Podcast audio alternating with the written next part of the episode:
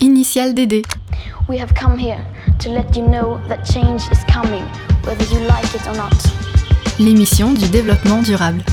The real power belongs to the people. Épisode 5. La ville, partie 1, les mobilités douces. Bonjour, et cette semaine on va parler de politique publique de mobilité au pluriel et de développement durable avec Nicolas Joyaux, vice-président en mobilité à la communauté urbaine Caen-la-Mer, et Bruno Guégan, directeur du Keolis Caen.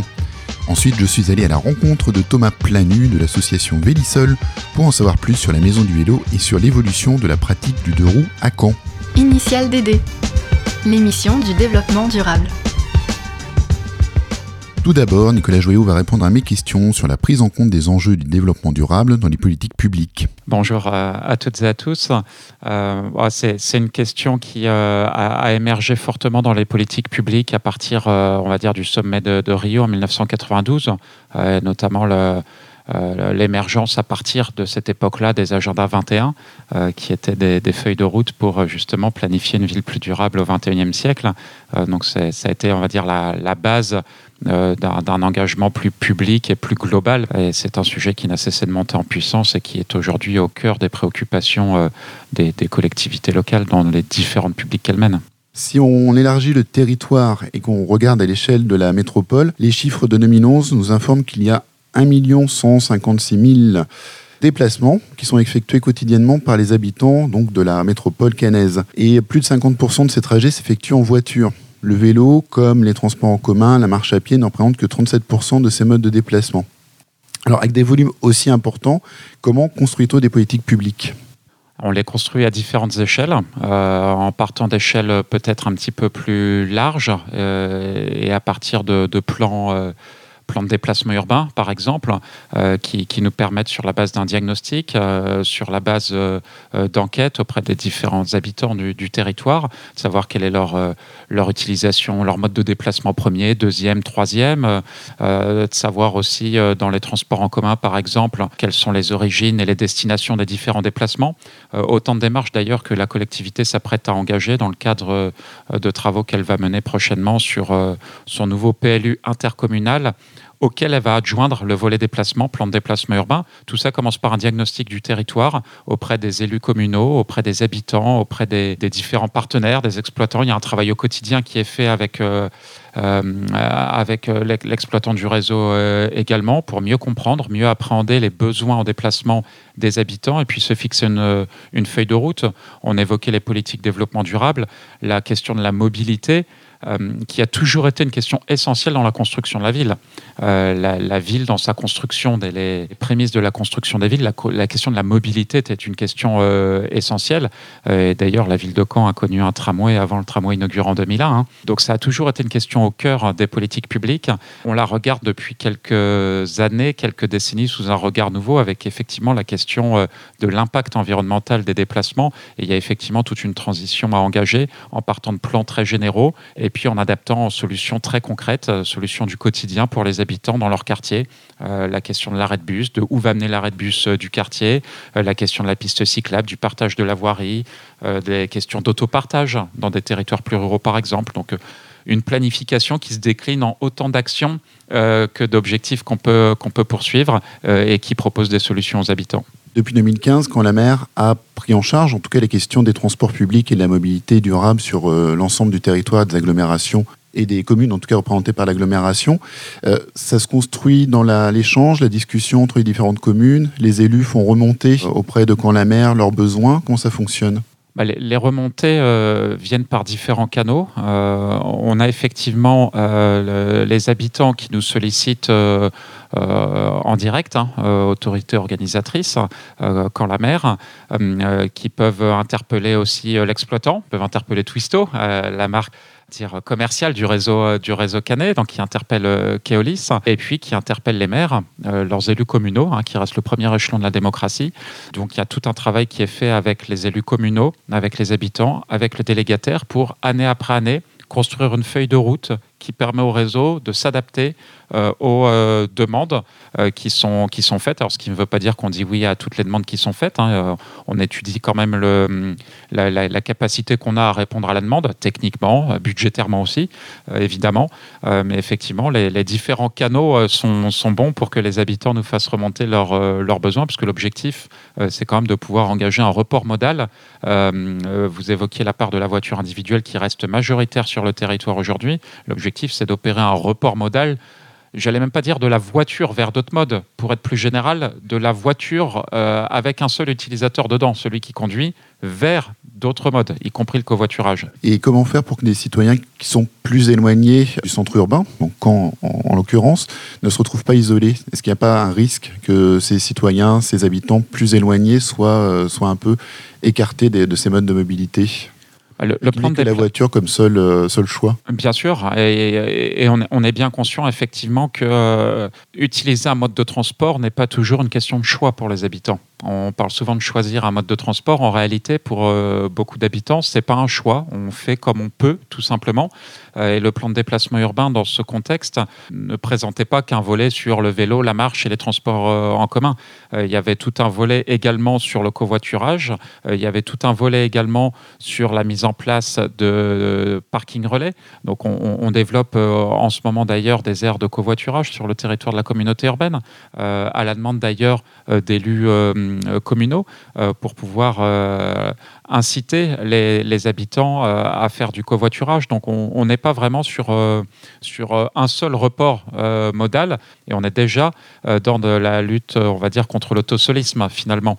Et c'est une voiture de moins, très clairement, à aller bouchonner sur le périphérique. Donc il n'y a pas de mauvais report modal, pour le dire de manière assez simple et basique. Et c'est pour ça qu'on doit, nous, proposer des programmes d'action qui sont assez variés et qui répondent aux enjeux des différents territoires. Et effectivement, sur un centre urbain, sur une première couronne, avec le développement notamment du vélo assistance électrique, qui permet quand même de rallonger la distance, on a évidemment plus de choix de mobilité que sur une deuxième couronne. Pour autant, on n'est pas sans solution non plus sur des communes qui sont plus en périphérie, en périurbaine. Ce sont des questions qui s'inscrivent aussi dans l'actualité, depuis notamment le début de la crise sanitaire, puisque Elisabeth Borne, donc ministre de la Transition écologique et solidaire, parlait d'installer la culture du vélo en France, en profitant du déconfinement. Et des pistes temporaires sont apparues à Caen. Comment va-t-on pérenniser ces coronapistes ? Il y a tout un travail qui est fait actuellement d'analyse, de diagnostic sur le fonctionnement de ces pistes. On travaille au comptage notamment des vélos qui passent sur ces différentes pistes qui ont été mises en place. On n'a pas que des remontées de cyclistes d'ailleurs, on a aussi des remontées d'automobilistes. On a eu une remontée aussi de la Chambre d'agriculture qui nous signalait que la largeur de voirie sur le viaduc de Lacavé, par exemple, amenait des difficultés à la circulation des engins agricoles. On a la chance d'être une ville à taille humaine, avec la profession agricole aux portes de la ville, et c'est une chance pour notre territoire. Donc il y a des adaptations à faire sur ces pistes qui ont été mises en place, on va dire, dans un délai relativement court pour répondre à un besoin de modalité en sortie de confinement.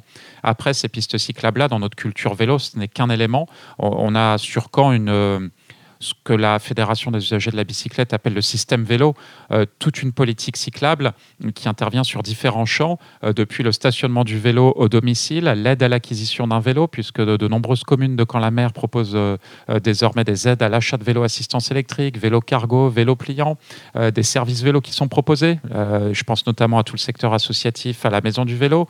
Je pense également aux services qui sont proposés par Keolis, Twisto, sur le vélo libre, sur les locations de vélos assistance électrique qui permettent de passer le pied à l'étrier pour l'acquisition derrière. Donc, il y a déjà tout un environnement sur Caen Vélo, avec des infrastructures qui sont quand même de plus en plus nombreuses, qui permettent désormais d'avoir des pistes cyclables qui sont continues dans bien des cas, de l'origine du déplacement jusqu'à la destination, et avec des pistes qui sont de plus en plus sécurisées, puisqu'on a eu tendance à privilégier des pistes bidirectionnelles ces dernières années, alors que par le passé, on était davantage sur des bandes cyclables qui donnent quand même une moins bonne impression de sécurité sur les pistes. Donc on est vraiment dans un contexte de système vélo, et l'analyse des pistes transitoires, de leur fonctionnement et du regard des autres usagers sur ces pistes va permettre d'avancer vers une pérennisation. Que donnent d'ailleurs les premiers éléments sur ces deux bilans ? Est-ce que vous avez senti une augmentation, une amélioration de la culture vélo depuis la fin du confinement? Alors, j'ai pas de chiffres à vous citer. Y a des pistes sur lesquelles on avait des besoins qui étaient évidents. Je pense à la rue de la Délivrande, par exemple, et on sait qu'elle est très utilisée. On aura des chiffres dans quelques semaines. Sur la poursuite du périphérique vélo qu'on a initié, je pense au boulevard Guillou, on sait qu'il y a un besoin aussi, puisqu'aujourd'hui, il passe sur le cours Koenig et à travers la prairie. On sait que l'allée en gravillonnet, en tout venant, on va dire, qui traverse la prairie pour limiter d'imperméabiliser cet espace naturel, présente en hiver le désagrément d'avoir des ornières, d'être très humide. Donc pour les cyclistes qui font du vélo taf, qui vont au boulot le matin à vélo, qui vont faire des courses, qui ont un usage très utilitaire du vélo, très déplacement, on sait que c'est pas l'idéal. Et pouvoir passer par l'intérieur, on va dire par le côté centre-ville de la Prairie et notamment par le boulevard Guillou, on sait qu'il y a une utilité première à cela. Donc on va travailler en ce sens pour avoir un aménagement qui répondent mieux à tous les usages. Et puis sur le viaduc de Lacavé, c'est un lien rive gauche, rive droite qui est extrêmement intéressant. On n'a pas de chiffres sur l'usage aujourd'hui. On a le sujet de l'encombrement automobile à régler. On est en train de regarder comment optimiser le temps de passage feu vert des véhicules pour limiter l'impact sur l'automobile de cet aménagement-là. Donc tout ça est à l'étude en ce moment. Les circonstances liées à l'épidémie, est-ce qu'elles constituent un accélérateur des politiques de développement durable? Est-ce qu'elles favorisent d'autres types de mobilité? Elle re-questionne. Je veux dire, elle re-questionne sur sa mobilité et j'ai un sentiment très, très ambivalent par rapport à l'impact de la crise sanitaire, justement, sur, on va dire, le changement de pratique durable sur différents champs. Vous évoquiez tout à l'heure l'agrandissement de la ville avec l'étalement urbain notamment et le modèle du pavillon individuel en lotissement. Et ce que la crise sanitaire a re-questionné, c'est la présence d'un extérieur dans le logement. Et quand on pense à un extérieur dans le logement, on ne pense pas à un appartement. On pense tout de suite à une maison individuelle. Donc de là à dire que la crise sanitaire va forcément amener un changement de comportement durable, tout de suite on se rend compte qu'il y a une difficulté à cela. Donc il va falloir d'ailleurs que la promotion immobilière dans la construction de logements verticaux présente des extérieurs qui permettent de mettre une table, des chaises pour pouvoir déjeuner en extérieur par exemple. Donc il y a tout un changement de paradigme à avoir sur la question du logement. Aujourd'hui on est encore sur l'élan de ce qui a été développé, on va dire, dans les 30 Glorieuses, avec la volonté que les Français soient propriétaires de leur pavillon individuel en extérieur de la ville. On se rend compte qu'aujourd'hui, ce modèle-là se confronte à des enjeux de déplacement et à des enjeux de durabilité, des enjeux de grignotage des terres agricoles qui ne peuvent plus se poursuivre. D'où d'ailleurs la question du zéro imperméabilisation nette, zéro artificialisation nette que l'État commence à agiter. Sur la question des déplacements, il y a eu un impact qui a été mesuré sur la fréquentation des transports en commun. Si les personnes qui étaient en transport en commun se reportent sur un vélo, on est dans une démarche qui effectivement est environnementale. Si c'est pour que les personnes retournent dans une voiture individuelle, l'impact de la crise sanitaire sur le développement durable n'est pas forcément évident. Donc je crois surtout que ça a re-questionné énormément de choses. Je ne sais pas quelle est la direction que nous prenons par rapport à ces habitudes qui ont été bousculées dans le cadre de la crise sanitaire. Néanmoins, on est bien conscient qu'il y a un modèle d'aménagement du territoire à faire évoluer pour que justement les habitants puissent bénéficier d'infrastructures et de logements qui répondent et aux enjeux d'une crise sanitaire et aux enjeux du développement durable. On voit une évolution rapide dans les aspirations et dans les mentalités, notamment face à l'utilisation de la voiture et quelque part des reports modaux qui s'effectuent peut-être un peu plus facilement, en tout cas des murs qui s'effondrent et un décloisonnement qui se fait progressivement. Comment faire habiter, cohabiter toutes ces mobilités en même temps ? On en parlait déjà un petit peu avec les pistes cyclables temporaires. Oui, bien sûr. Là aussi, c'est un sujet qui est extrêmement complexe. On est sur un territoire qui possède beaucoup d'atouts, qui a l'ambition d'accueillir une population plus importante. On peut quand même imaginer qu'une croissance de la population ira avec une croissance de déplacement. Et tout ça dans un cadre, si on prend une rue, qui est finie. Donc, à un moment donné, ça pose la question du partage de cette voirie, et si on veut sécuriser des nouveaux modes de déplacement, si on veut pérenniser des modes de déplacement ancestraux, je pense à la marche à pied tout simplement, si on veut que le cycliste ait une place relativement confortable, ça veut dire qu'il va à un moment donné falloir aller grignoter un petit peu de place sur d'autres usagers. Si on veut des transports en commun plus efficaces aussi, il va falloir quelques couloirs bus spécifiques pour justement proposer aux habitants, il y a aussi 25% je crois des habitants du territoire qui n'ont pas de voiture. Je le rappelle, quand on rappelait tout à l'heure que pour le périurbain, voire le rural, Le seul choix, c'était la voiture. Pour d'autres personnes, il y a différents choix, sauf la voiture, parce qu'ils n'ont tout simplement pas les moyens d'avoir une voiture. Donc, il faut qu'on arrive à organiser l'espace public de manière à ce que chacun puisse y trouver sa place. Et ça passe par, évidemment, un travail de concertation avec les habitants. Ça passe aussi par, à un moment donné, des décisions politiques qui actent les choses. Quand on prend une voie de circulation sur le boulevard Harris, qui était à 2x2 voies pour qu'il n'y ait plus qu'une seule voie de circulation pour permettre de relier le plateau hospitalier au centre-ville avec une piste cyclable bidirectionnelle. À un moment donné, c'est un choix qui est fait de pouvoir rendre de la place aux vélos et aux piétons, puisque pour le coup, ni les vélos ni même les piétons n'avaient de place, puisque le trottoir était encombré par du stationnement. Donc ça passe aussi par des choix d'aménagement à un moment donné, et ça passe aussi par un gros travail, et je pense que là-dessus, les collectivités globalement n'ont pas suffisamment encore engagé ce travail.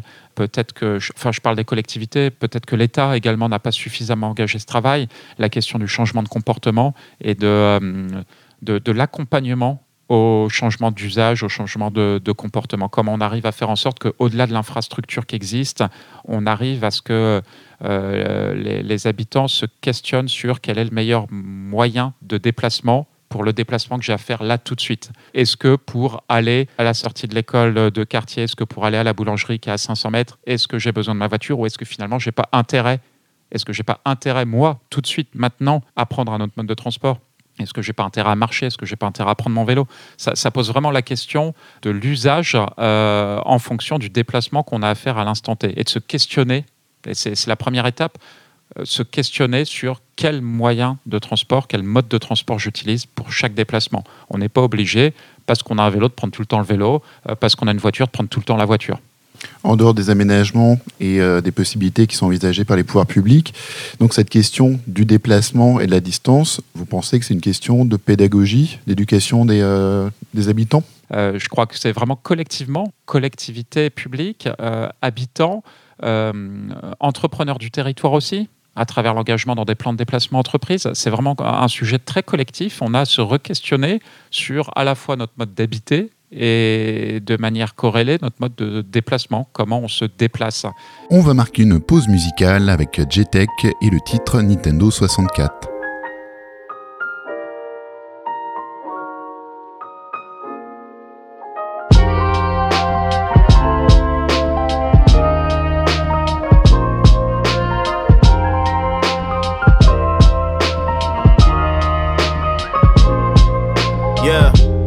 Pray for my niggas that's in the trenches. To all my niggas fighting time, beat your sentence. To all my niggas locked down, hope you make it home. Once a week, my man called me from a fair phone. As a kid, we never thought about jail. We had no worries watching Kenan and Kel. Trapped in the box, we never thought about cells. Was in the hood, we never thought about Yale. No Ivy schools, we looking for money moves. No one believed, we always got shit to prove. The skies are gray, no wonder we live in blue. And live in color, we never live comfortable.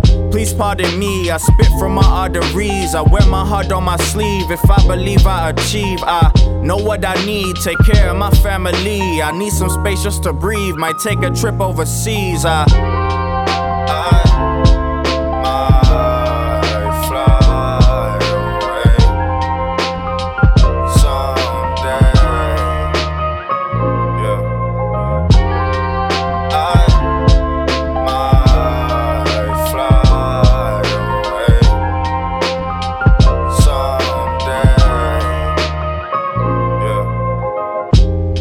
Look where we at, we came from last place. Before COVID, niggas had a mask face. I had classics all up on my last tape. Before I eat, I always gotta say grace. I thank the Lord for everything that he gave me. I thank the Lord for every time that he saved me. Who knows where I would be, where I would go, what I would see. Before you grow, remember to plant your seed. Might take a loss, but later on I succeed. Not too long ago, we was playing Nintendo, searching for hope, just staring out of a window. Damn how time flies. We struggle to get by. Some of my niggas I grew up with doing time. I just pray they doing fine.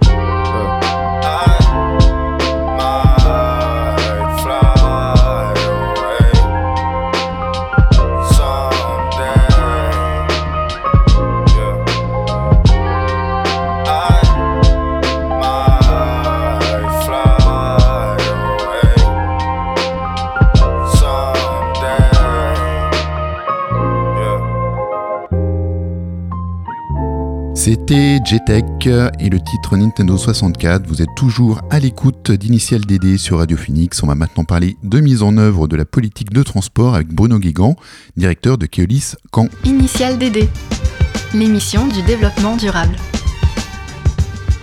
Comment se déroule la mise en œuvre de ces politiques publiques au sein de Keolis Twisto ? Et est-ce que Keolis Twisto a pris un rôle important, prend un rôle important dans leur élaboration ? Oui, alors bonjour. Déjà, Twisto, c'est le nom commercial donc, du réseau de transport de Caen-la-Mer. Donc, c'est le nom que connaissent tous les habitants et les clients du réseau. Et Keolis, c'est l'opérateur, c'est-à-dire que le groupe qui gère pour le compte de Caen-la-Mer le réseau de transport. On travaille effectivement dans le cadre d'une délégation de service public. La collectivité a une politique, définit sa politique de transport et l'opérateur, en fait le délégataire, conseille et met en œuvre la politique décidée par la collectivité. C'est-à-dire que c'est bien la collectivité qui décide de l'ensemble de l'offre de transport sur un territoire, que ce soit à Caen ou ailleurs. Au moment de l'appel d'offres, la collectivité émet un cahier des charges dans lequel elle fait part aux différents candidats, aux différents groupes qui sont candidats, de la politique qu'elles souhaitent mener en matière de transport en commun. Et donc le rôle après des délégataires, c'est bien évidemment de répondre aux différents enjeux de cette politique et de faire des propositions. Donc notre rôle là, c'est d'apporter de l'expertise à une collectivité. Si je prends le projet tramway par exemple, le groupe Keolis avait lancé une dizaine de tramways dans les années précédentes. Donc ça effectivement, ça nous a permis à Caen de capitaliser sur les expériences qu'on a pu connaître ailleurs pour pouvoir réussir le lancement du tramway, pour ce qui nous concerne en tout cas, notamment l'exploitation du tramway. Bien évidemment, on a un rôle d'expertise en matière d'offres, en matière de tarification. Bien évidemment, c'est la collectivité qui décide de sa tarification. Nous sommes là pour apporter un éclairage, apporter des conseils par rapport à tout ce qu'on a vécu, effectivement, sur d'autres filiales du groupe. Ça permet de modéliser, je dirais, certaines propositions. Autre point important, c'est que nous gérons au quotidien une entreprise de transport. Donc nous sommes actuellement chez Keolis Caen, Caen Mobilité, nous sommes près de 700. Et l'idée de la gestion de cette entreprise, c'est de faire en sorte qu'au quotidien, on pense client et qu'on pense qualité de service. L'idée, c'est vraiment chaque matin, quand on se lève, de faire en sorte que le service soit le meilleur possible, que nos salariés soient, dans une relation client qui soit la meilleure possible. Et ça permet aussi de contribuer au développement de la fréquentation, parce qu'on peut mettre des belles offres en place, on peut mettre des belles tarifications en place, mais si derrière, la qualité de service n'est pas au rendez-vous, bien évidemment, on risque d'avoir des difficultés en termes de fréquentation. Donc, je dirais qu'on a un rôle important, certes, on a un rôle de conseil et d'appui aux collectivités locales. Est-ce que les habitants, les usagers, témoignent d'une conscience environnementale plus affirmée ? Est-ce que vous avez senti des évolutions dans les mentalités ? Alors, ça, c'est quelque chose qu'on ne mesure pas. Voilà, on peut avoir, le recul au niveau national sur ce qui se passe. On voit bien aujourd'hui que les jeunes générations sont très très attentives à l'environnement. Donc il va falloir dans nos entreprises, quelles qu'elles soient, que ce soit les entreprises de transport ou des entreprises dans l'industrie ou autre, il va falloir effectivement tenir compte de ce changement majeur, parce que je pense qu'il y a un vrai changement en termes de culture. Maintenant, on ne le mesure pas localement. Et bon, nous avons aussi une partie de notre clientèle qui est aujourd'hui captive. Je pense notamment aux jeunes, aux scolaires, qui vont au collège ou à l'école ou au lycée. Je pense aux personnes qui n'ont pas de véhicule. On en parlait tout à l'heure, 25% des habitants n'ont pas de véhicule. Donc, on a aussi cette clientèle captive, donc on a du mal aujourd'hui à percevoir, en tout cas dans le discours, le sujet, mais on sait effectivement que les jeunes aujourd'hui sont très attentifs et qu'il va falloir vraiment y travailler à l'avenir. Comment l'offre Twisto a-t-elle évolué ? Depuis 2018, elle a beaucoup évolué, puisqu'en fait le 1er janvier 2018, le TVR s'est arrêté, donc on a mis en place un réseau de substitution au TVR. Donc pendant toute la période travaux, ce réseau a fonctionné. Et en parallèle de ça, la collectivité a souhaité mettre en œuvre un certain nombre de mobilités alternatives, notamment les vélos, qui font partie aujourd'hui de l'offre Twisto, donc avec 3 offres différentes. Une offre de vélos en location moyenne durée, on peut les louer pour 3 mois, renouvelable une fois. Une offre de vélos en libre service, le vélo libre, qui est très accessible, puisqu'aujourd'hui on peut y accéder avec la carte bancaire, donc ce qui a été vraiment une innovation. On a 95% aujourd'hui des utilisations qui se font au travers de la carte bancaire, donc c'est quand même quelque chose qui marche bien. Et puis le véloparc qui permet à tout un chacun, qu'il soit abonné au service Twisto ou non, de déposer un vélo dans l'un de ces 4 véloparcs. Donc ça, c'est l'offre vélo. On a également en 2018 une offre navette centre-ville qui a été mise en œuvre, et ça c'est quelque chose qui a très bien marché et qui marche très bien, puisque nous avons recensé jusqu'à plus de 500-600 voyages par jour. Alors ça, c'était peut-être la première évolution. Et donc la deuxième, 2019, où là, bien évidemment, le tramway de Caen-la-Mer a été lancé. Donc 3 nouvelles lignes de tramway.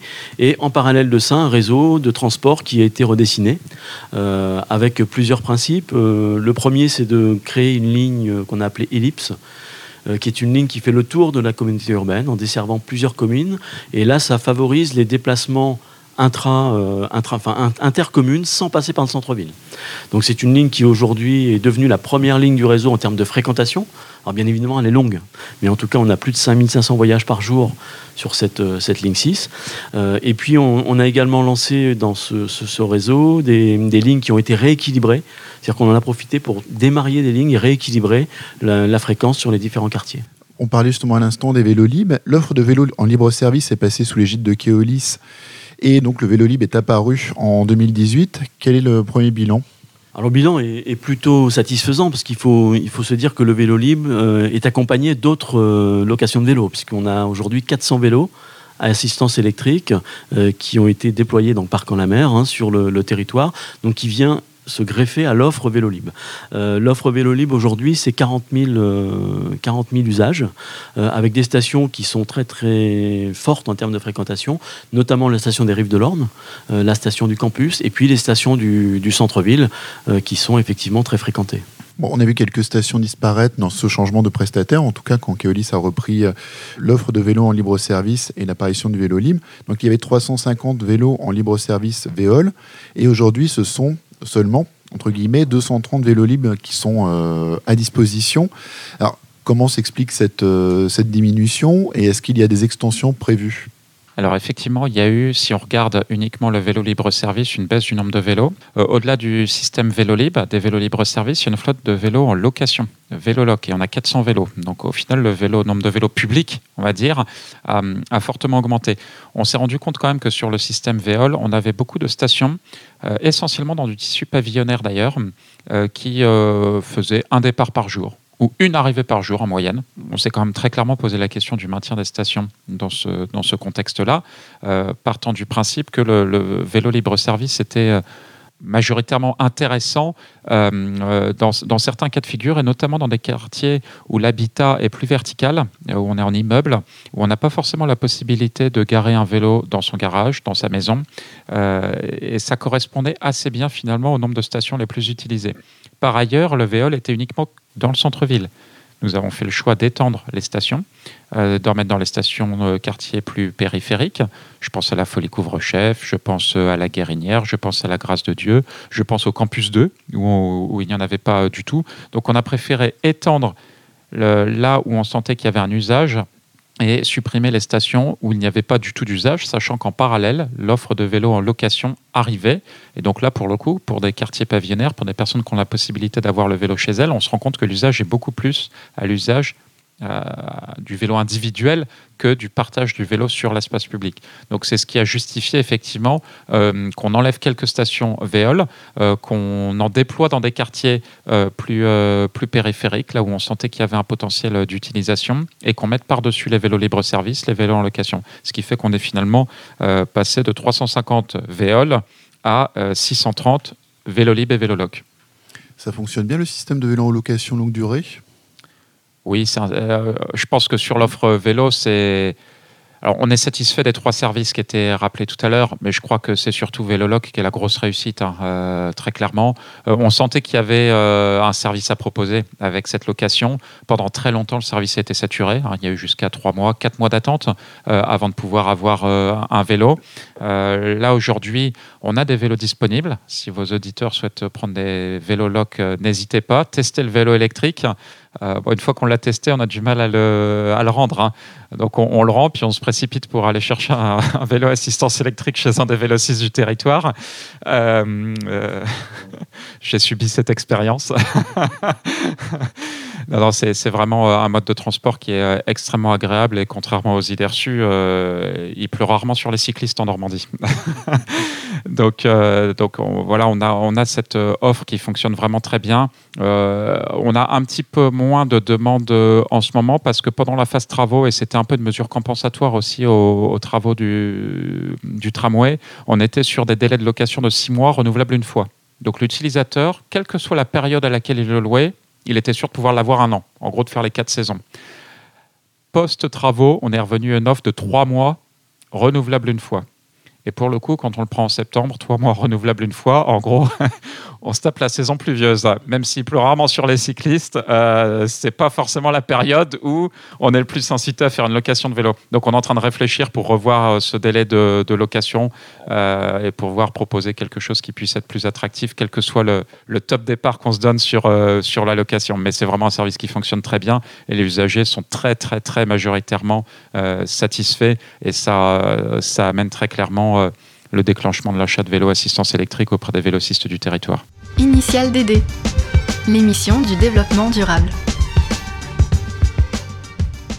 Je me suis déplacé à la maison du vélo pour rencontrer Thomas Planu, qui est chargé de mission au sein de l'association Vélisol, pour parler de la maison du vélo. Alors la maison du vélo, c'est un espace associatif qui est un lieu de rencontre et qui concentre plusieurs associations. Est-ce que Thomas, tu peux nous présenter le rôle de Vélisol par rapport à la Maison du Vélo? Alors la Vélisol, c'est un peu l'association qui anime et coordonne, qui pilote la Maison du Vélo en fait. La Maison du Vélo étant l'espace qu'on occupe actuellement au 54 quai Hamelin, où sont réunies 8 associations différentes en lien avec le vélo, qui sont plus ou moins présentes en fonction de leur composition, bénévoles ou salariés, et de leurs activités. L'association Vélisol assure l'animation du lieu au quotidien. Ce sont plusieurs structures qui ont eu envie de se réunir pour créer ce projet. C'est un soutien des pouvoirs publics qui amène à la création de ce lieu. Alors à la base, en 2013, c'est surtout une envie des collectivités, de l'ensemble des collectivités territoriales, de monter un lieu et un projet autour du vélo sur l'agglomération. L'association Vélisol existait depuis 2 ans, elle avait déjà un lieu sur la presqu'île à Caen où elle proposait un atelier de réparation et elle avait pu faire ses preuves auprès de certains partenaires institutionnels. Donc pour eux, il y avait la possibilité d'avoir un porteur de projet et le souhait de Vélisol ensuite, ça a été d'élargir le public et de pas uniquement attirer un public de gens qui aimaient bricoler leur vélo, d'avoir l'ensemble des personnes qui pratiquaient peu, beaucoup, ou qui aimeraient pratiquer le vélo sur l'agglo. Tu parlais tout de suite des publics et tu parlais de réparation. C'est un atelier, mais est-ce que c'est ouvert à tout le monde finalement, cette maison du vélo ? Alors oui, c'est un lieu qui se veut ouvert à tout le monde, qu'on soit cycliste quotidien depuis des années, qu'on roule des milliers de kilomètres ou qu'on monte sur son vélo une fois par an, qu'on ait envie d'apprendre à faire du vélo, qu'on soit touriste, qu'on soit jeune, qu'on soit vieux. L'ambition de ce lieu, c'est justement d'être un lieu de vie au-delà du vélo. Le vélo étant la porte d'entrée qui fédère les personnes, mais le but, c'est qu'il y ait un maximum de personnes de tout horizon. Des ateliers pratiques pour apprendre soi-même à bricoler son vélo, de la location, du don, on peut aussi acheter des vélos ici d'occasion. Il y a aussi des sorties à vélo qui sont prévues. Donc c'est l'idée de développer la culture du vélo auprès des citadins. Au niveau des actions de Vélisol, on est vraiment sur l'atelier et sur le réemploi de vélo. Donc le but du jeu, c'est d'apprendre à tout le monde à entretenir soi-même son vélo, à être en capacité de le faire en tout cas. C'est important quand on veut rouler régulièrement. Au niveau des autres associations, les sorties sont organisées régulièrement et en effet, il y a là une volonté d'activité conviviale, une volonté de permettre à des personnes de faire ça ensemble, c'est toujours plus sympathique, et de faire une place plus importante pour le vélo en ville généralement. Alors justement, une place plus importante pour le vélo, est-ce que Caen est une ville cyclable ? Je dirais qu'elle le devient, que c'est de mieux en mieux. Il y a eu d'énormes progrès ces 10 dernières années, on pourrait dire. On partait de très bas en même temps. Donc c'est une ville qui devient cyclable dans le cadre de nos activités qu'on propose. Les gens qui viennent d'autres lieux et qui découvrent la ville, notamment par ses aménagements cyclables, trouvent que c'est une ville qui est très agréable pour rouler. Maintenant, il y a des projets qui sont en cours, il y a encore beaucoup de choses à faire, mais c'est une ville qui devient de plus en plus cyclable, en effet. Est-ce que vous êtes consulté par les pouvoirs publics, par l'agglomération, la mairie, dès lors qu'il y a des projets de réaménagement ? Quel rôle vous avez là-dessus ? Est-ce que vous avez un rôle de conseil également ? Alors, en effet, on est consulté. Sur la matière, l'association la plus pointue et la plus expérimentée, c'est l'association des Railleurs, qui est une association qui existe depuis 25 ans et qui fait la promotion du vélo comme moyen de transport. C'est une association qui a pu notamment les dernières années réaliser un diagnostic complet de toutes les infrastructures cyclables de Caen-la-Mer. C'est un travail qui est vraiment très très important et qui permet de mettre en avant ce qui a été bien fait et également de pointer ce qui est amélioré pour rendre la vie facile aux cyclistes. La maison du vélo a 7 ans. Est-ce que tu as senti une montée en puissance de cette maison du vélo ? Est-ce qu'il y a plus d'affluence ? Est-ce qu'il y a plus de personnes qui viennent se renseigner, qui viennent participer à vos activités ? On voit et on observe qu'il y a plus de monde qui pratique le vélo dans la ville. Au sein même de la maison du vélo, il y a eu beaucoup de monde dès le début et le fonctionnement qu'on a un peu adopté ces dernières années, et sans parler du cas très particulier de l'année-là, fait qu'on a eu tendance plutôt à essayer de réguler un peu la participation et la fréquentation de l'atelier pour que chacun puisse venir y faire ce dont il a besoin sans y passer des heures et des heures. D'un point de vue de pratique cyclable, on verra en effet que la cible s'élargit. Il y a beaucoup de gens qui se mettent au vélo, notamment cette année, pour tout un tas de raisons. Et donc oui, là, on observe de plus en plus de vélos en ville, les magasins, le commerce des vélos est florissant. On voit qu'il y a une vraie envie de faire du vélo en ville, même s'il y a encore beaucoup de craintes de partager la route. Oui, c'est une année qui a servi aussi un peu de laboratoire, année avec des confinements, avec une nécessité de maintenir des distances sociales. Donc le vélo, quelque part, permet de maintenir des distances par rapport à des transports en commun ou des voitures qu'on partage. Est-ce que tu as senti une évolution, alors tu en parlais un petit peu, mais une évolution dans les mentalités qui, au-delà de cet aspect contextuel, permet de projeter un peu plus l'utilisation du vélo en ville sur les années qui viennent ? Oui, alors cette année c'est vraiment une année très particulière, mais je pense qu'on est dans une tendance longue qui s'observait déjà les 2-3 années précédentes, avec un vrai retour du vélo considéré comme un moyen de transport très efficace en milieu urbain. L'idée n'est pas que tout le monde fasse tous ses déplacements tout le temps à vélo, il y a des moments où c'est un peu compliqué, mais il y a bien des fois où un transport en voiture pourrait être supprimé par un transport en vélo, où on y gagne du temps, où on y gagne une possibilité de s'arrêter très rapidement, de croiser du monde, d'avoir vraiment une autre pratique de la ville qui est beaucoup plus conviviale, et puis également de faire un petit peu d'exercice physique, un petit peu d'économiser son argent en brûlant pas de l'essence, de soigner la qualité de l'air. Après, il y a tellement de raisons valables et qui s'ajoutent les unes aux autres. Je pense vraiment que le vélo en ville, et j'espère même en milieu périurbain et en milieu rural, va retrouver une vraie place. Des dispositifs sont apparus cette année, notamment le coup de pouce vélo. De quoi s'agit-il ? Alors le coup de pouce vélo, c'est un dispositif qui a pour objectif de faciliter la réparation de vélos qui ne seraient pas utilisés, qui somnoleraient dans les caves ou les garages. Donc qui permet une prise en charge de 50 € sur de la réparation. Dans des ateliers d'aide à la réparation comme le nôtre, ça pouvait donc prendre en charge l'adhésion et les pièces d'occasion nécessaires dans le cadre d'une réparation qu'on effectue soi-même, accompagné par un mécanicien, une mécanicienne de l'association. Mais ça peut aussi prendre en charge ces 50 € sur l'achat d'un vélo d'occasion, puisqu'on fait du réemploi de vélo. L'objectif étant de ne pas gaspiller, de réutiliser ces vélos-là. Donc c'est une possibilité pour des personnes, pour l'ensemble des personnes résidant en France, d'avoir une aide sur l'achat d'un vélo, y compris les personnes qui ont peu de moyens. Et c'est une démarche qui a remporté un grand succès cette année en France. On a dépassé le 1 million de réparations, je crois, sur le territoire, qui a été prolongé jusqu'en mars prochain, et qui a l'avantage de s'adresser à tout le monde, et surtout sur les vélos classiques. Il y a beaucoup de démarches qui ont été mises en place sur les vélos à assistance électrique ces dernières années, qui ont été très intéressantes pour beaucoup de personnes, mais le vélo classique, sans assistance, a encore de belles heures devant lui, et on est content que ce dispositif soit mis en place et permette à chacun, à toutes les personnes qui le souhaitent en tout cas, d'acquérir un vélo. Est-ce que vous êtes en lien avec d'autres initiatives équivalentes dans d'autres villes de taille moyenne comme Caen ? Alors oui, et de plusieurs façons. On est déjà membre de réseaux d'associations cyclistes.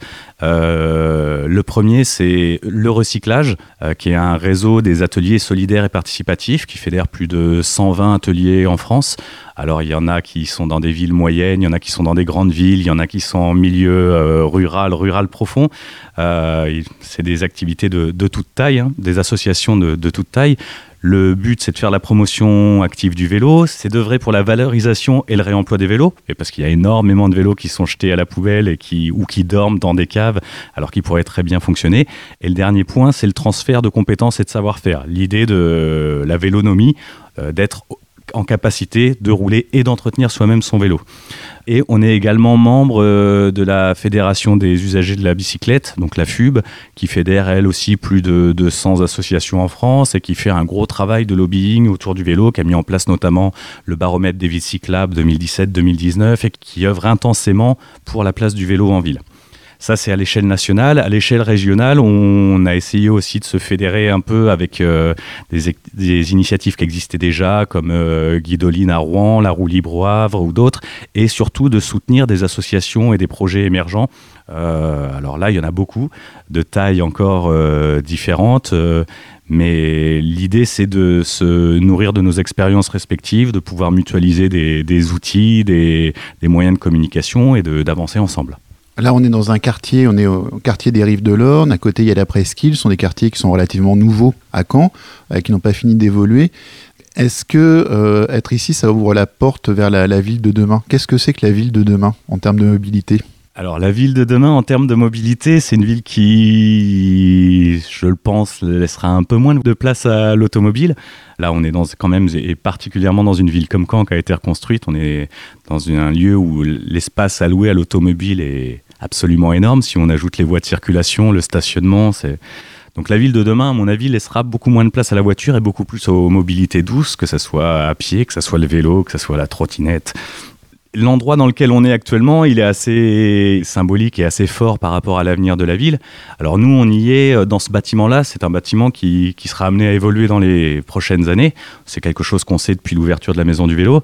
Et la place qui sera allouée à la Maison du Vélo dans Caen va être amenée à être rediscutée. C'est déjà un sujet de rediscussion et il y a une vraie volonté d'ancrer l'équipement sous une forme ou une autre sur le territoire.